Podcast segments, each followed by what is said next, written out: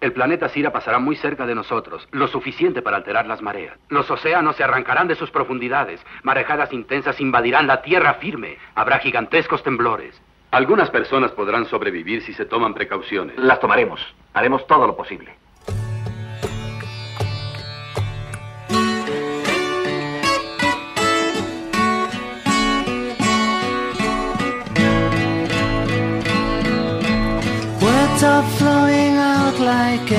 Rain into a paper cup.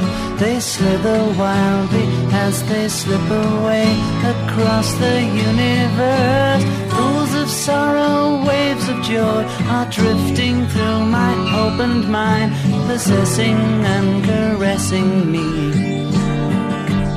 Jaguru Deva. Hola, muy buenas tardes. ¿Cómo estáis? Espero que bien porque yo estoy fatal, fatal, fatal. Tengo una alergia, oh, así que por favor perdonad los estornudos, toses, carraspeos varios que voy a tener a lo largo del programa. Espero vuestra comprensión. ¿Qué, es esto? Pues ya lo sabéis, a través del universo.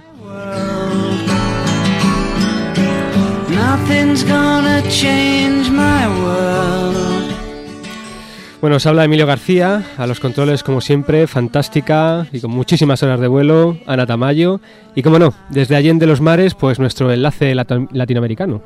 Esto, Pablo, ¿me escuchas Pablo? ¿Se, se- se oye? Hoy, muy bien, perfectamente. ¿Tú me escuchas a mí?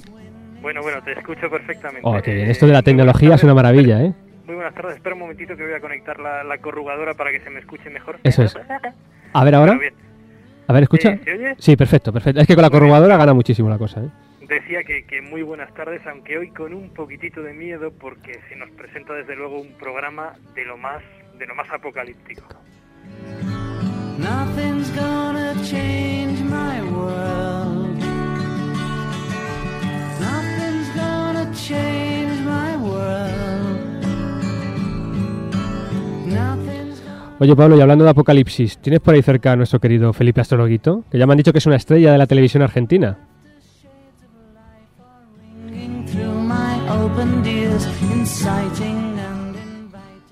Bueno, bueno, bueno, sí, pues, pues, pues estoy por aquí, Emilio Pablo, claro, claro que Tenía la aquí. esperanza yo de que... Y bueno, te- te- teniendo en cuenta que este programa es apocalíptico, pues yo quería aprovechar para hacer publicidad de mi programa aquí en Argentina, porque, porque bueno, eh, De publicidad nada. conocer su futuro. Nada, nada, sube, sube, sube la cortinilla, Ana. No, me cortes.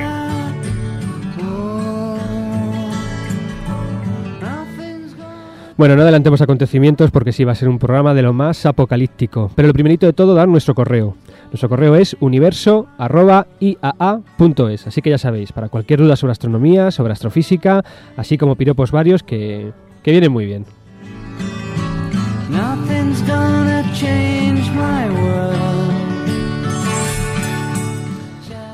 Bueno, ya Ana ha puesto la nave en la pista de despegue, así que por favor, apaguen los móviles, abróchense los cinturones y abran su imaginación. Esto es A través del universo. Astronoticias. Astronoticias.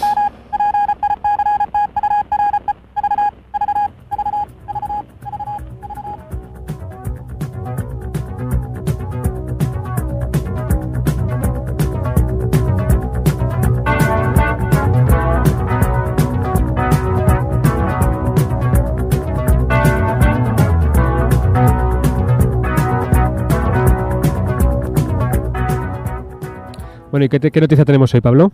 Pues bien, vamos con nuestra primera astronoticia que por supuesto tiene mucho que ver con, el segundo programa relacionado con los, meteoros y con los cuerpos que caen del cielo. La astronoticia se llama Hallado un meteorito fósil, un pequeño fragmento de un asteroide de gran tamaño que impactó contra la Tierra hace 145 millones de años, ha sobrevivido hasta nuestros días y ha sido hallado en el, en el cráter Morogwen en Sudáfrica. Macho, qué nombre, Morogwen. Bueno. Este cráter, que mide 70 kilómetros de diámetro y actualmente está tapado por la arena del desierto del Kalahari, se formó por el impacto de un asteroide de entre 5 y 10 kilómetros de diámetro. Se ha recuperado un resto de este antiguo asteroide en forma de un meteorito fósil de solo 25 centímetros de diámetro. Sus descubridores de la Universidad de Quebec, Canadá, afirman que se trata del más antiguo hallado de este tamaño. Generalmente, como ya comentamos en el programa pasado, los objetos grandes se funden o vaporizan totalmente cuando impactan contra la Tierra, con un gran ángulo de entrada.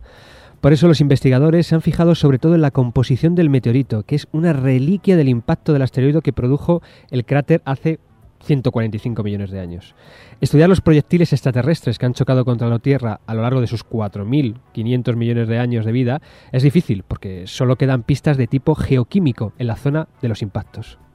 El meteorito ahora encontrado estaba incrustado, incrustado en el material fundido por el impacto del asteroide a 770 metros de profundidad y se parece a un tipo de condrita.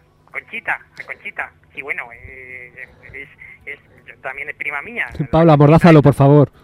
Madre mía, el otro día con la Silvia, hoy con la Conchita, que, pero ¿qué, qué, qué le ha dado a este hombre? Está primaveral, ¿eh? Madre mía, no, no, aquí está otoñal, que aquí estamos en otoño. Ay, es verdad. Claro, que él está tieto cambiado, el pobre. Yendo para el invierno, yo creo que, que- que le ha afectado. Que no, que no, que estoy bien, que estoy bien. Bueno, Felipe, déjale, anda a hablar. Bueno, decía que se parece a un tipo de condrita, un tipo de meteorito, de los más usuales, pero tiene una composición distinta y es más radiactiva que las condritas estudiadas hasta ahora, que son mucho más recientes. Los investigadores concluyen que el objeto del que procede es diferente de los objetos que actualmente llegan a la Tierra. Eso indica que la composición de los meteoritos ha cambiado a lo largo de la historia, lo que puede aportar importante información sobre cuál ha sido la evolución físico-química del sistema solar. Bueno, como veis, efectivamente los meteoritos sigue siendo un tema candente en la astrofísica y sigue siendo un tema candente en este programa, porque hoy vamos a enfrentarnos a la segunda parte del especial de meteoritos. Vamos ya con Astrotema.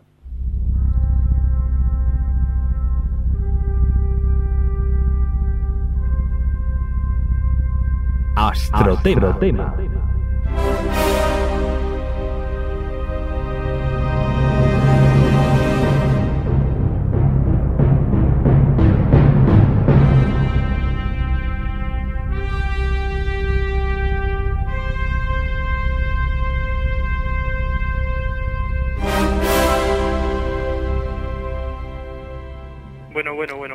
queridos y queridas oyentes, si recordáis el programa de la semana pasada, comenzamos un especial que hoy continúa, un especial en el que empezamos hablando de estrellas fugaces.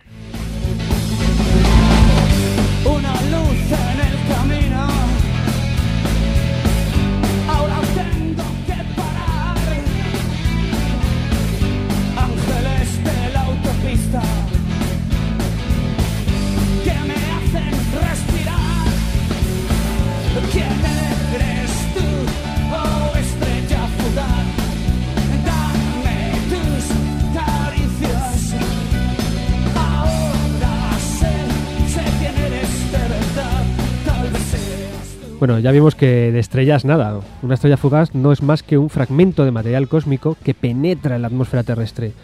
Al entrar en esta a una altísima velocidad, hace que ese meteoro se caliente y comience a evaporarse, dejando esa estela característica que tanto nos llama la atención.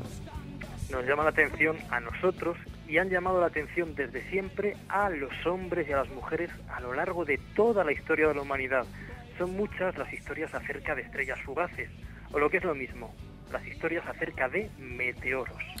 Por cierto, el nombre de meteoro proviene de los griegos, como no, que estaban convencidos que se trataba de un fenómeno atmosférico, no astronómico. Y la palabra, la palabra griega meteora indica precisamente sucesos que tienen lugar en la atmósfera, de ahí la palabra meteorología. Existen numerosas crónicas históricas, además, donde se relata que llueven piedras del cielo, como la escrita, por ejemplo, por Confucio sobre un meteorito que cayó en el año 645 a.C. Desde entonces se han escrito más de 300 crónicas sobre meteoros chinos. ¡Uy, Dios mío, Dios mío! ¿Cuántos cometlas? ¿Cuántos cometlas? Esto es un infierno, un infierno. Esto no parece crometlas. Esto parece un pi- pipí de daglón. Bueno, por si acaso, apúntalo, apúntalo. Pero cuántos cometlas, Dios mío, cuántos cometlas, por duda. ¿Tienes valor? Bueno, nuestros astrónomos chinos, Amigos chinos, como siempre. ya una constante del programa. Bueno, pero el meteorito más antiguo, meteorito más antiguo que existe en la actualidad, cayó en Japón, concretamente en Nogata, un 19 de mayo del año 861. Unos monjes lo vieron caer y lo guardaron en uno de sus templos, donde permaneció hasta el año 1979, año en el cual fue donado a la ciencia. Después de más de un milenio hemos decidido donar nuestro meteorito a la ciencia. Esto es un deshonor para un japonés. Así que he decidido hacerme la Arakiri. ¡Ay! ¡Oye también! Madre mía, madre mía. ¿Qué te parece la rueda de prensa del japonés, eh? Otro documento único de, de A través del universo. Estos, japoneses me ponen los pelos Como Carpia. de verdad, de verdad, de verdad. Entre chinos y japoneses, en fin. Ya en el siglo XIX existían numerosas historias de piedras caídas del cielo, pero muchos científicos de la época se negaban a relacionar los meteoritos con algo que pudiera provenir del espacio. Mm, Como mucho consideraban pues que eran fenómenos puramente atmosféricos, es decir, producidos entre la Tierra y el suelo. Pero los meteoros seguían cayendo, independientemente de que hiciera buen tiempo, estuviera nublado o lloviera. El padre de los estudios científicos como tal de los meteoritos y sobre todo de su naturaleza no terrestre fue un ruso, miembro de la Academia de Ciencias de San Petersburgo, Ernest Florence Friedrich Chladin o Chladlin, que ya para el año 1000... ¿Cómo? Chladin. Chladlin, es que estos rusos tienen unos nombres im- impronunciables. Hay que, hay que tragarse la lengua un poco. Bueno, que nos atoramos. Que para el año 1819 ya había publicado dos libros donde partiendo de estudios químicos y de muchísima documentación demostraba que los meteoritos eran fragmentos de cuerpos espaciales que caían en la Tierra.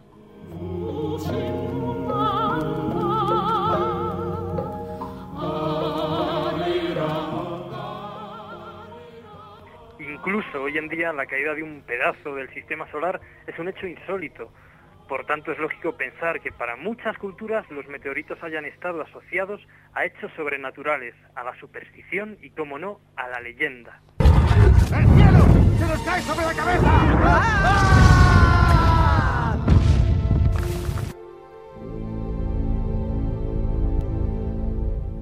El miedo de los galos de, de- de la aldea de Asteris a que el cielo se les caiga de la cabeza. Sin irnos muy lejos, en el año 1992 cayó en Mbale, un pueblo de Uganda, una lluvia de meteoritos que los habitantes del pueblo molieron y se los comieron, convencidos de que habían sido enviados por sus dioses para sanarlos de cualquier enfermedad. Creo que acabaron con un dolor de, de gastritis impresionante. Madre mía, se me acaba de ocurrir un chiste malísimo. Bueno, no, no lo hagas. Vale, mejor. Yo creo que va a ser mejor. No, no, te, iba, te- te iba a comentar que, que- qué decía esta gente cuando... Bueno, da igual, da igual. mejor no. Ya, ya los oyentes piensan muy mal de mí. Bueno, ya que estamos hablando de comerse piedras, una de las leyendas más antiguas donde se menciona la caída de una piedra desde el cielo pertenece a la mitología griega. Según esta, el dios Cronos, Saturno para los romanos, devoraba a sus hijos uno a uno según los iba pariendo su mujer Rea, por miedo a que estos hijos algún día le destronaran. Eh, harta de esto, Rea engañó a Cronos entregándole una piedra envuelta en sábanas y haciéndole creer que era su nuevo hijo, bautizado como Zeus. Cuando Zeus creció, efectivamente destronó a Cronos y este vomitó la piedra que surcando el cielo cayó en Delfos, donde se construyó en su honor un templo, el templo de Apolo. Existen crónicas que cuentan que dicho templo, en el año 180 después de Cristo, en ese dicho templo, como digo, existía una extraña piedra custodiada por los monjes.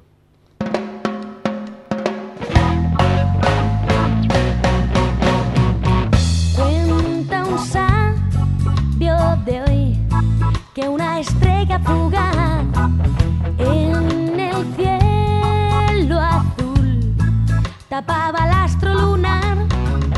Era tal el candor que desprendía al volar que la luna no, no dejaba de llorar. No dejaba de llorar. Bueno, bueno, pues con esta bonita canción de la oreja de Van Gogh pasamos desde los griegos hasta los esquimales. Los esquimales tenían una leyenda según la cual Tornasuk, el espíritu del demonio, hizo bajar del cielo a una mujer, una tienda y un perro. Esas tres cosas. Una mujer, una tienda y un perro. Y este Dios lo hizo bajar del cielo para que estuvieran junto al hombre. Evidentemente la mujer, el perro y la tienda eran meteoritos. Pero esta historia, esta leyenda esquimal, ¿era cierta, era verdad? Pues muchos exploradores intentaron encontrarlos, a la mujer, al, per- al perro y a la tienda, infructuosamente, ya que los esquimales nunca revelaban el secreto de dónde se encontraban. Hasta que llegó un explorador americano, Robert Edwin Peary, el primer hombre en lograr atravesar Groenlandia en un trineo tirado por perros. Esta hazaña hizo que se ganara el respeto de los esquimales. Perry logró uno de logró, perdón, que uno de los esquimales le revelara el gran secreto y lo llevara delante de la mujer, del perro y de la tienda. Tres inmensas moles de hierro, los meteoritos más grandes que jamás se habían encontrado y de donde los esquimales pues sacaban el hierro necesario para construir sus utensilios. Por supuesto, Perry volvió con refuerzos y se llevó las tres moles que hoy en día residen en el Museo Americano de Historia Natural. Un ejemplo más, desgraciadamente, del robo sistemático de Occidente a otras civilizaciones.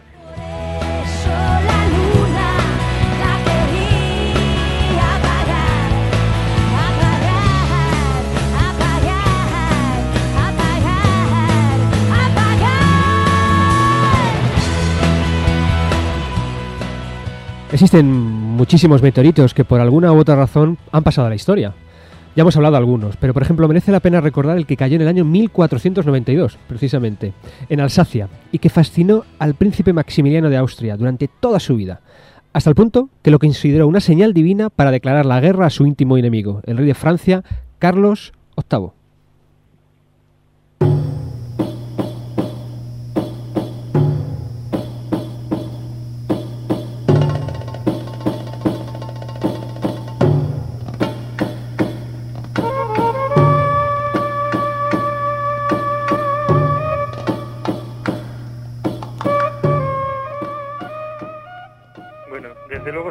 Poco tiene que ver con Carlos VIII, pero nos pone en ambiente para hablar de otro meteorito famoso que no es tal meteorito.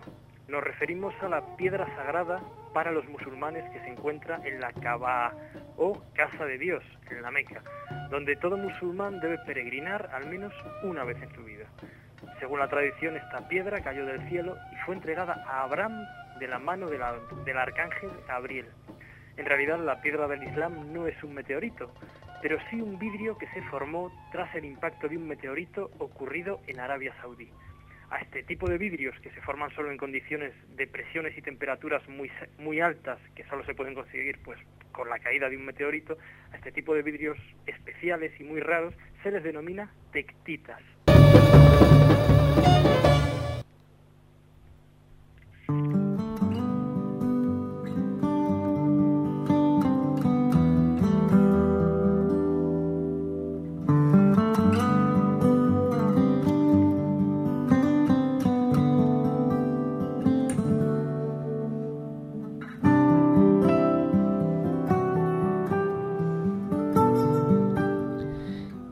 Ya que estamos hablando de meteoritos, ¿sabéis cuál es el meteorito más grande que se ha encontrado nunca? Pues el de Oba West, en Namibia, que pesa... Bueno, otra vez la Silvia, la Silvia, si es que yo, yo ya sabía que antes salió la, la Conchita y ahora la Silvia otra vez, es que son hermanas. Sí, son hermanas, eh, astrologuito. ¿No tiene que usted que preparar el guion de su programa? No, bueno, yo, yo improviso, como, Ah. como vosotros, así os quedan los programas. Este es un monstruo de la comunicación. Bueno, pues el meteorito de Oba West en Namibia pesa nada más y nada menos que 60 toneladas.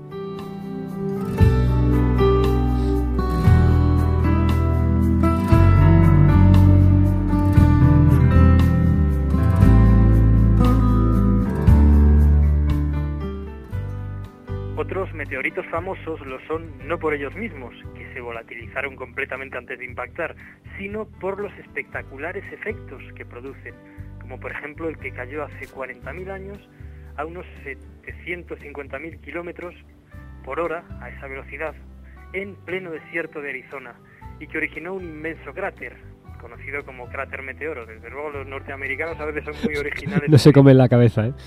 Cráter meteoro. Bueno, originó un enorme cráter de más de un kilómetro de diámetro y 180 metros de profundidad.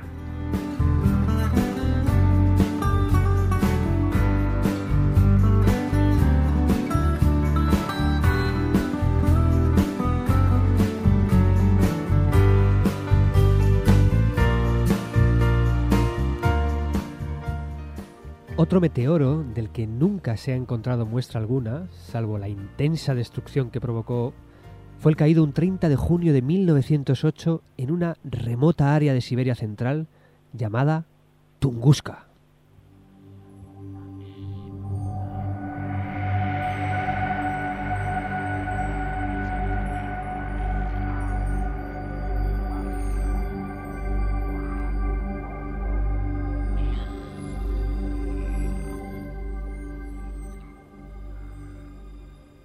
Aquel 30 de junio, alrededor de las 7 de la mañana, una inmensa bola de fuego surcó centenares de kilómetros sobre numerosos poblados siberianos.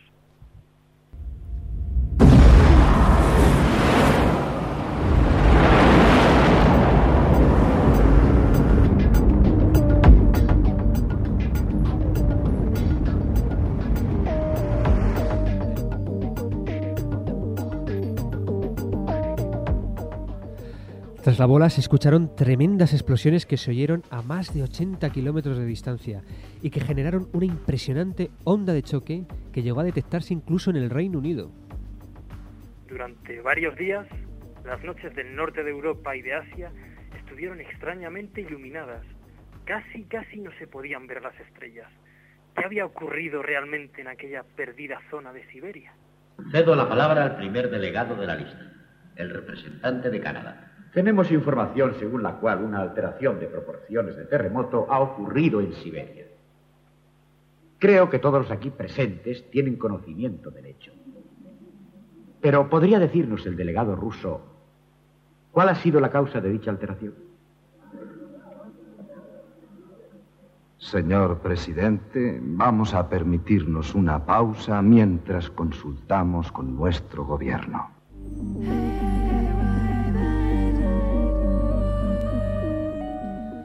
Tuvieron que pasar 13 años debido a la situación política de, de la URSS y de lo recóndito del lugar hasta que pudo organizarse la primera expedición a Tunguska. Alexei Kulik, miembro de la Academia de Ciencias Soviética, fue el primero en llegar a la zona del impacto y se quedó petrificado ante el dantesco espectáculo. Han pasado ocho horas desde que el meteorito asoló el área central, pero solo ahora hemos empezado a comprender el alcance de la tragedia. Nunca en la historia ha habido desastre semejante. Hemos tenido avalanchas, tormentas que han destruido pueblos enteros, pero nada comparable a lo que ha ocurrido aquí hoy.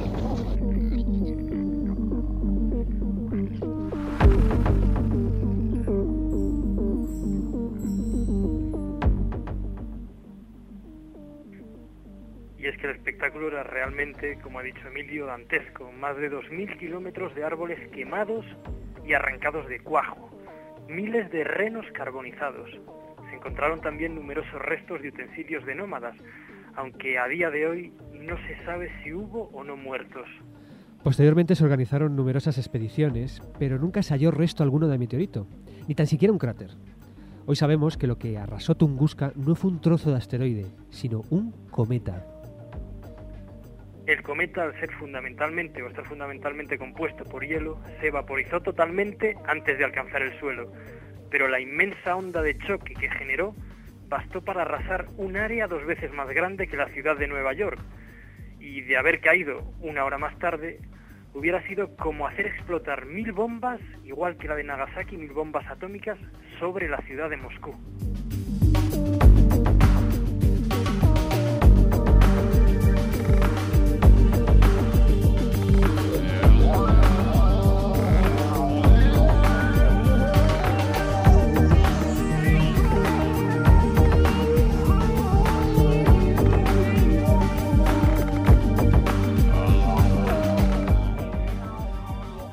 Tunguska es uno de los ejemplos de lo que pueda llegar a ocurrir si un cuerpo de suficientes dimensiones colisiona con la Tierra.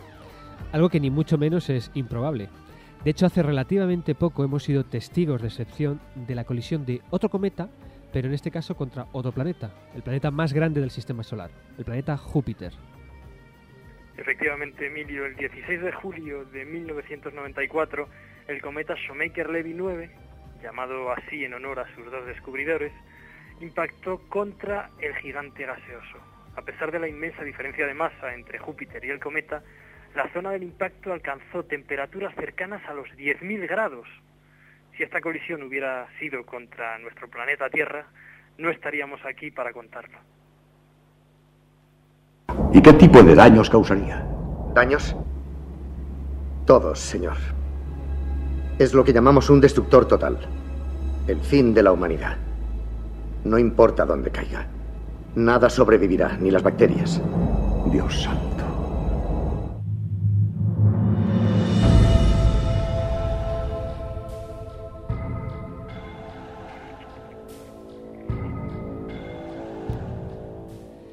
Y es que si un cuerpo de un kilómetro de diámetro chocara alguna vez contra la Tierra, generaría una energía superior a 10.000 megatones, lo que causaría desastres sin precedentes, incendios, terremotos, olas gigantes, cambios climáticos, más del 25% de la población diezmada, perros y gatos cohabitando. Un cuerpo de mayor tamaño simplemente implicaría la extinción total de la raza humana. En una semana el cielo se oscurecerá por el polvo del impacto, permaneciendo así dos años. La vida vegetal habrá muerto a las cuatro semanas. Y la vida animal a los pocos meses. Eso es todo. Buena suerte a todos. This is the end, beautiful friend. This is the end, my only friend, Bueno, pues, pues esto que da mucho, mucho miedo escuchar y Pero nos pone ¿eh? Los pelos realmente... como, como Carpia, pero hacia adentro del miedo. Sí, sí, sí, bueno, eh, sabemos, sabemos que ya ha ocurrido en nuestro planeta. Existe la teoría muy aceptada, ya que hay muchas pruebas que parecen corroborarla, de que una de las principales extinciones masivas en la historia, que acabó pues con casi el 90% de, de las especies vivas, entre ellas los dinosaurios, ocurrió por el impacto de un inmenso cuerpo de unos 10 kilómetros de diámetro que provenía del espacio y que generó, se calcula, una energía similar a la de 500 millones de bombas atómicas. ¿Alguien sabe qué tamaño tenía el que acabó con los dinosaurios? Bueno, yo, yo- yo yo te lo digo, yo te lo digo, unos 12 kilómetros de diámetro. La colisión creó un cráter de más de 180 kilómetros de diámetro situado en la península de Yucatán y generó olas gigantes que penetraron hasta 700 kilómetros eh, de la costa. Levantó una inmensidad de polvo que cubrió por completo el planeta, impidiendo la entrada de la luz solar, generando un auténtico invierno nuclear que duró decenas de años. Afortunadamente, oyentes, Emilio, astrologuito, Sí, dime algo bueno, por la favor. estadística, la estadística está de nuestra parte. Actualmente la colisión con un cuerpo grande es menos probable. Yo he hecho cálculos, yo he hecho cálculos y yo sé, yo sé que, que- que- que- va a pasar en breve, que sí, que sí. Ah, astrologuito, eh, eh, eh, eh, no, no diga nada, anda, por favor. Eh, eh, Estaba estando, eh, estaba, estaba callándose mucho. Sí, demasiado, de verdad. Estadísticamente hablando, un cuerpo de un kilómetro de tamaño pues choca contra la Tierra cada cientos de miles de años y uno como el que produjo la extinción de los dinosaurios cada 100 millones de años.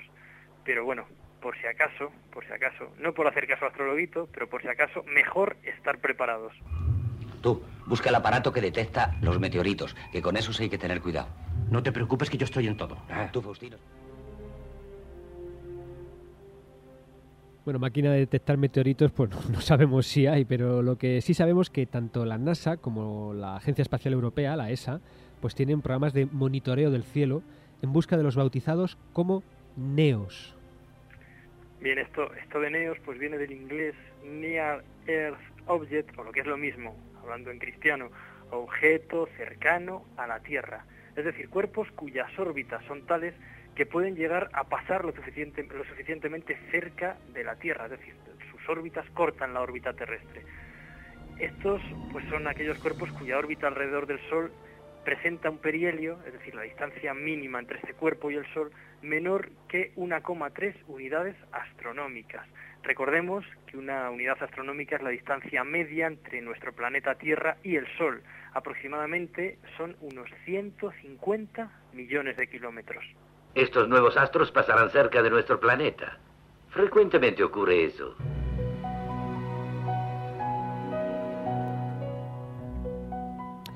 En general, los neos son cometas y asteroides mm, que son restos de lo que fue la formación de los planetas interiores, ahora unos 4.600 millones de años. Actualmente hay centenares de neos catalogados como, como tal. Estos a su vez se catalogan en diferentes subfamilias según su órbita. Esos asteroides no me importan, almirante. Bueno, bueno, bueno. Pues señor Darth deberían, deberían importarle porque dentro de los neos existe un grupo que forman los llamados PHA, que es esto de PHA, Potentially Hazardous Asteroid, que son aquellos asteroides que son peligrosos, es decir, que son potencialmente dañinos para la Tierra, ya que su trayectoria pasa a una distancia de la Tierra menor que 0,05 unidades astronómicas, es decir, en kilómetros unos 7.500 kilómetros, y que además pues poseen un diámetro mayor de 150 metros, ya son cuerpos considerables. Estos cuerpos son los que más probabilidades tienen de impactar algún día contra nuestro planeta. Ese meteoro es una amenaza constante para la supervivencia en la Tierra.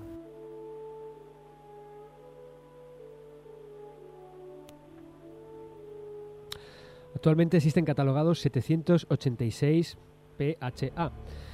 No significa que alguno de ellos pues, vaya a impactar contra la Tierra de momento, de momento, pero sí merecen una especial vigilancia. Sobre todo porque cuanto más tiempo se observe un asteroide o cometa, mejor se puede determinar su órbita y mejor podemos saber, con más precisión podemos conocer el cuándo y el dónde sería un hipotético impacto. Centrémonos, debemos calcular la trayectoria. Tardaríamos una semana. Calcúlala, quiero saber si ha pasado lo peor o está por llegar.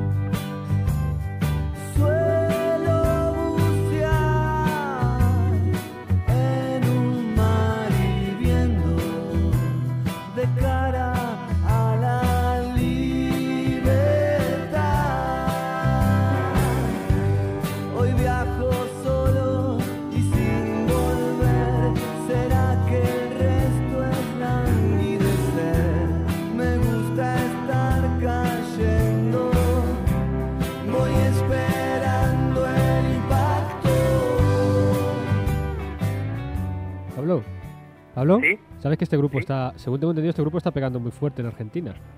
Eversweet ¿Qué se está- llama. ¿Me oyes? Sí, no te he entendido lo del grupo. No, no, que este grupo que ha sonado, el Eversweet, está pegando muy fuerte en Argentina, pero quizás aquí en España todavía no tanto. Era por si lo habías oído, digo. Como dices que estás en No he Argentina, oportunidad de escucharlos, pero vamos, que, que si quieres yo les pido un... sí, a ver si se pueden pasar. De, Sí, a de ver si, parte. eso, a ver si se pueden pasar un día por el estudio. Bueno, muy recientemente, nada más y nada menos que el pasado 12 de mayo, tuvimos la visita de una serie de neos de los más próximos que se han acercado a nuestro planeta. Pues eso es, fue una de nuestras astronoticias, además, y recuerdan nuestros oyentes, de hace unos pocos programas. El cometa Schwarzman-Watchman se fragmentó en varios trozos que han pasado una distancia de poco más de 20 veces la distancia Tierra-Luna. Pablo, siempre- Pa- Pablo, ¿cómo se llama el cometa, dices? Siempre, es que, eh, me río siempre que pronuncio el nombre porque es Schwarzman-Watchman. Prosiga, prosiga, maestro, prosiga. Schwarzman Watchman. Bueno, otro neo que está en el punto de mira es el bautizado con el nombre de Apophis, que fue descubierto en junio de 2004 y que en el año 2036 pues tiene una no despreciable probabilidad de colisionar contra la Tierra. Eh, unos años antes, en el 2029, pasará a escasos cientos de miles de kilómetros de la Tierra. Quizá entonces será el momento de hacer algo al respecto. Este es el plan. Quiero todas las estrategias sobre colisión de objetos contra la Tierra, ¿de acuerdo? Cualquier idea, programa, hasta lo que hayáis dibujado en una caja de pizza o en una servilleta de bar. A los que cuestionan la necesidad de la NASA, vamos a darles la respuesta.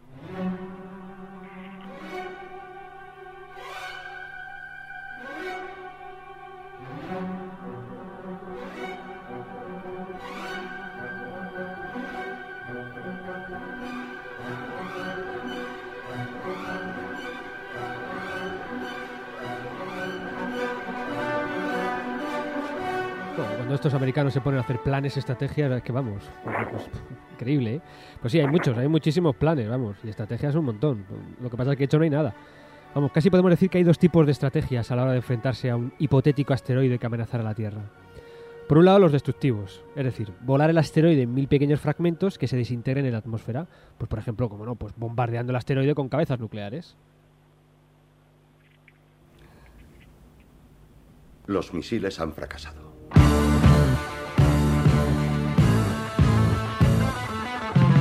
Amigos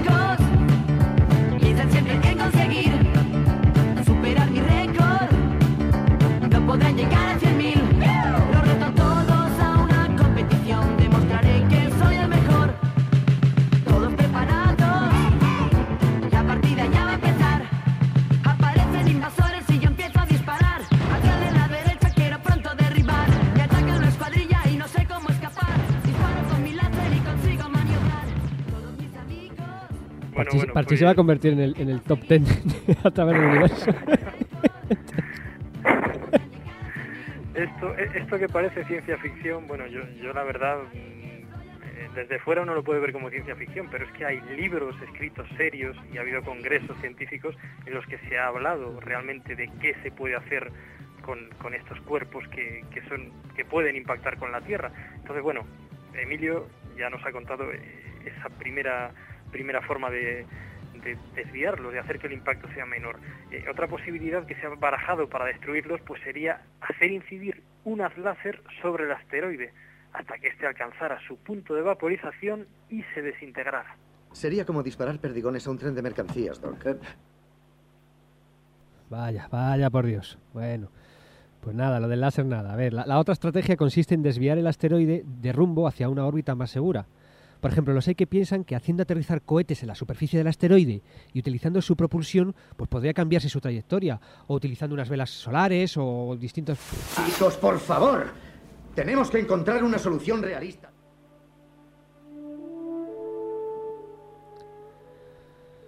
Nada, Pablo, que no damos con la, con la cable- clave. Mira, que aquí Astrologuito dice que quiere hablar. A Bueno, ver. bueno, sí, que sí. Que, que todo esto está muy bien, que si misiles nucleares, que si chorros a propulsión, que si el Bruce Willis, que si láseres, pero, pero los que realmente están más próximos de salvarnos son, son, son una pareja mm, que, que, que no sé, que, que un- una pareja que son muy conocidos.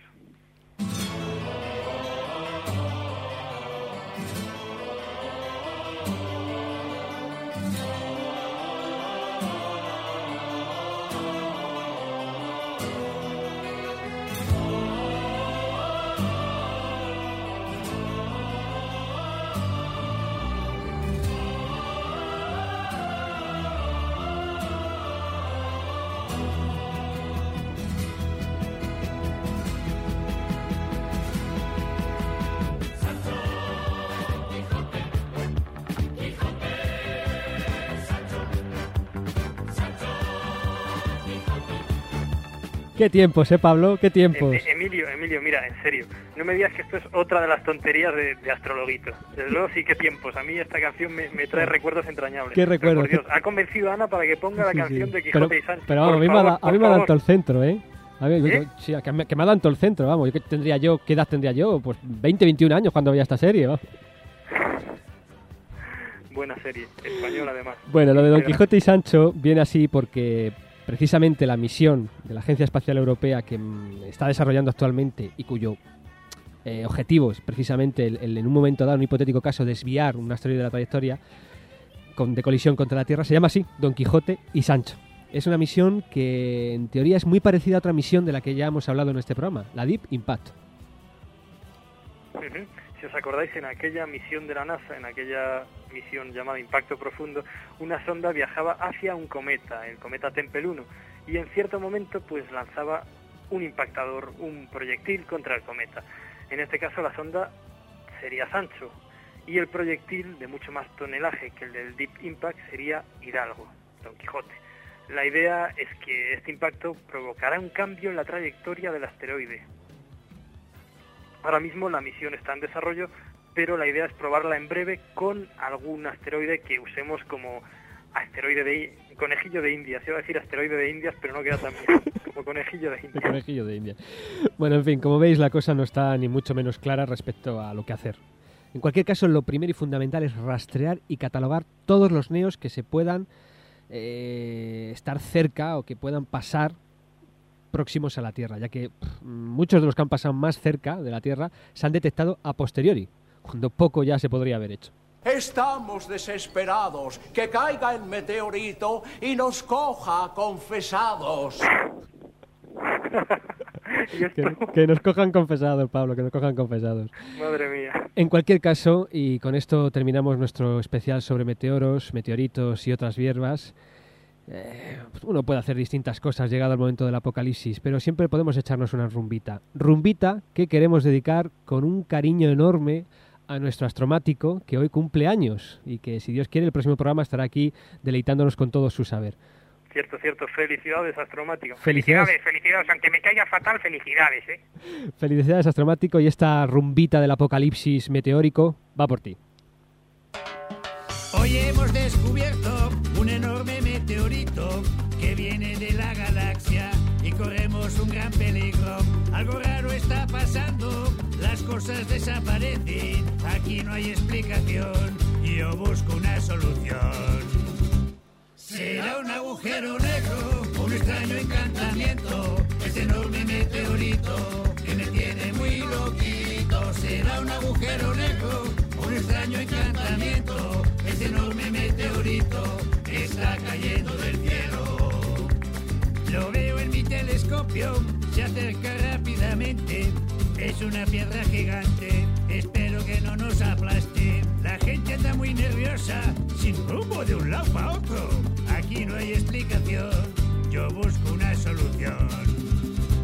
Será un agujero negro, un extraño encantamiento, este enorme meteorito que me tiene muy loquito.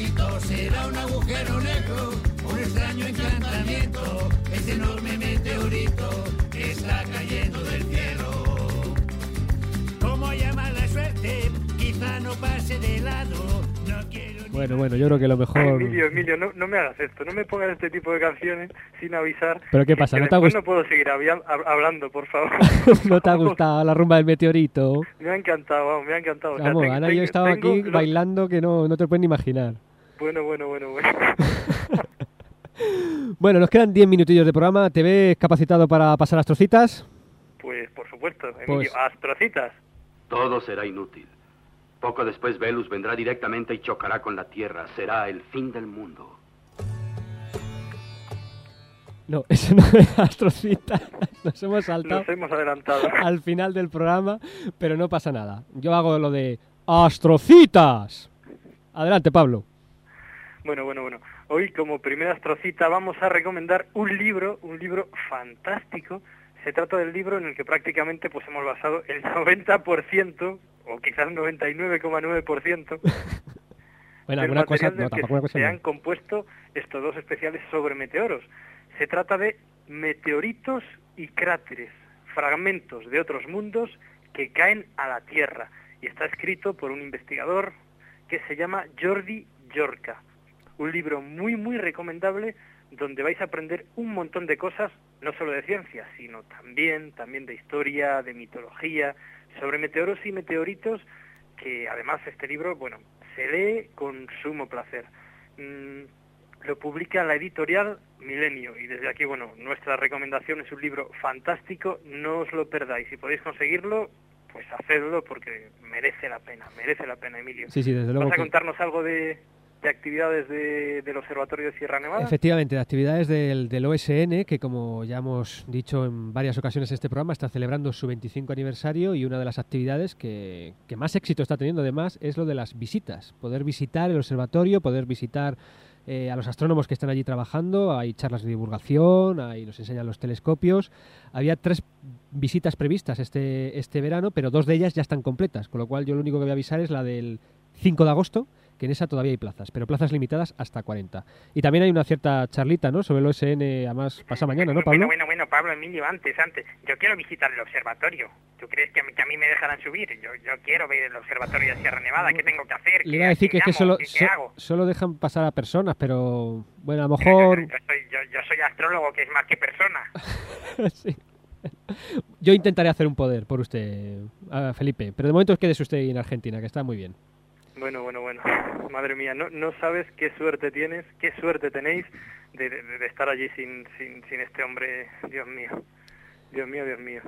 De verdad que, que en el avión estuvo persiguiendo a las azafatas, leyéndolas la mano y contándoles que si les echaba las cartas, que bueno, bueno, bueno, hasta el piloto se puso, Dios mío, qué, hombre, qué hombre, qué hombre. Bueno, cuéntalo de la charla. Sí, cuéntalo de la ch- ¿Se hace el favor? Bien, eh, pues, pues recordaros que el día 25 de mayo, es decir, este próximo jueves, habrá una charla en el Instituto de Astrofísica de Andalucía, situado en el Camino Bajo de Huétor número 50, Camino Bajo de Huétor 50. Y el tema precisamente pues será el Observatorio de Sierra Nevada, como no podía ser de otro modo, ya que estamos en su 25 aniversario. La charla será impartida por el doctor Rafael Garrido, completamente gratis y bueno, nos, nos contará cómo funciona un observatorio astronómico por dentro, por fuera, pero sobre todo habrá muchas anécdotas, muchas historias, es decir, que la charla promete y como siempre, como siempre, recordaros, oyentes, que si venís de parte del programa a través del universo y lo, lo comentáis, se lo decís a la mujer que hay en la entrada, ¿m? A en Carmen. la recepción del instituto, pues recibiréis un regalo, un presente astronómico cortesía de A través del universo. Muy bien, y ya para terminar las astrocitas, porque no da tiempo para más, así que Pablo, si te parece lo del cielo del sur, vamos a dejarlo para el próximo programa. Ya para terminar las astrocitas, como digo, pues hacer publicidad de una cadena amiga, una cadena más muy cerquita de, de ti, en, bueno, más cerquita de ti que de nosotros, en México. Se trata de Radio Cosmos, es una radio por internet que emite las 24 horas programas de astronomía, programas de astronomía de todo tipo y además bastante divertidos. Os voy a dar la dirección web para que os conectéis y podáis escuchar en, en directo toda su programación. Es www.radiocosmos, con K, radiocosmos.com.mx. De verdad, altamente recomendada desde, desde a través del universo. Y bueno, saludar a alguien para terminar, Pablo, Felipe. Pues sí, pues sí, Emilio, esta vez no le voy a dejar a Felipe, voy a, voy a saludar yo. Eh, saludamos a José Luis Ortiz, a Marcos Ubierna y a su novia Iraide, Alexis Hernández, que es un oyente que nos ha escrito, pues curiosamente desde Argentina, Curiosamente desde Argentina, sí. desde Argentina, a Fernando Moreno y bueno, también a Paz y a Javier que nos han pues mandado hace, hace nada, hoy mismo, pues muchas más canciones relacionadas con, con la luna. Canciones que por supuesto podéis seguir enviando junto a vuestras preguntas, dudas, críticas, lo que queráis. A Pablo, ¿cómo se llama? Nuestra dirección de correo. universo arroba iaa punto es. Repito, universo arroba iaa punto es. Muy bien, pues eh, una despedida desde el hemisferio sur. Pues, pues mandar muchos besos a todo el mundo, un abrazo muy muy fuerte, que disfrutéis de la primavera y del calorcito que ya tiene que estar haciendo en Granada, porque aquí me estoy pelando de frío. Estas últimas noches hemos tenido del orden de un grado. Que aprovechéis, que aprovechéis. Bueno, pero al menos no tienes alergia. Que aquí es Bueno, una sí, alergia. Sí, y, y aunque tuviera, eh, estando en el otoño, pues pues tampoco tampoco la sufriría como, tan como tú, Emilio, y como mucha mucha otra gente que nos está escuchando. Muy bien, un besazo Pablo, cuídate mucho y un besazo para todos nuestros radioyentes de A través del universo. Por Nos cierto, vemos. por cierto, ¿Sí? yo quiero mi sección, ¿eh? Quiero mi sección, Se está discutiendo, se está discutiendo. Felipe, permanezca, permanezca ahí en, quiero mi en sección. primera línea. Un besazo para todos y nos vemos la semana que viene. Todo será inútil. Poco después Velus vendrá directamente y chocará con la Tierra. Será el fin del mundo.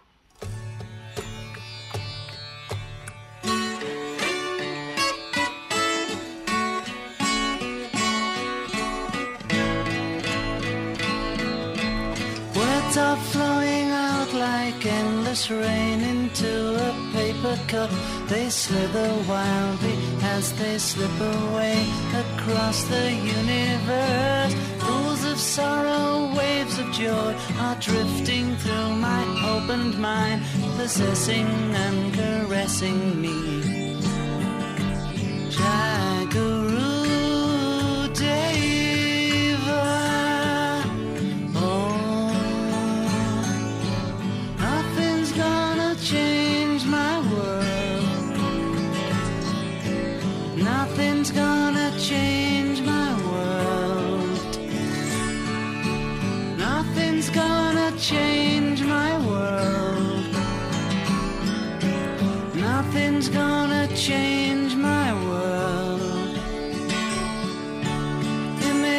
Images of broken light which dance before me like a million eyes. They call me on and on across the universe. Thoughts meander like a restless wind inside a letterbox. They tumble blindly as they make their way across the universe.